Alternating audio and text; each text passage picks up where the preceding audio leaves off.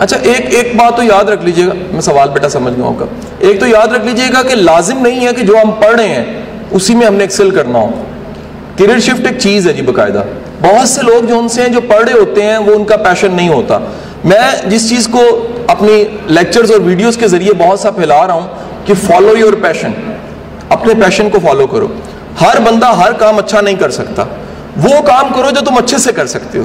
وہ کام کرو جس میں تمہاری شناخت ہو، وہ کام کرو جس میں تم ڈلیور کر سکو، وہ کام کرو جس میں تم بھلے سے کر سکو، وہ کام کرو جس میں دل جڑے، وہ کام کرو جو تھکاوٹ سے آزاد کرے۔ تو ہوتا کیا ہے کہ بسا اوقات ہم دنیا کے ٹرینڈز دیکھتے دیکھتے ایک فیلڈ کا انتخاب تو کر لیتے ہیں، لیکن یہ نہیں ڈھونڈتے ہو یہ نہیں دیکھتے کہ اس فیلڈ میں ہماری انٹرسٹ بھی ہے کہ نہیں ہے۔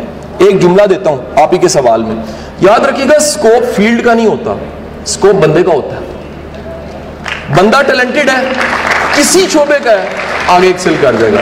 بندہ ٹیلنٹڈ نہیں ہے بیسٹ فیلڈ ہے، رہ جائے گا۔ سو فالو یور پیشن اور دی بیسٹ بنو اپنے شعبے میں۔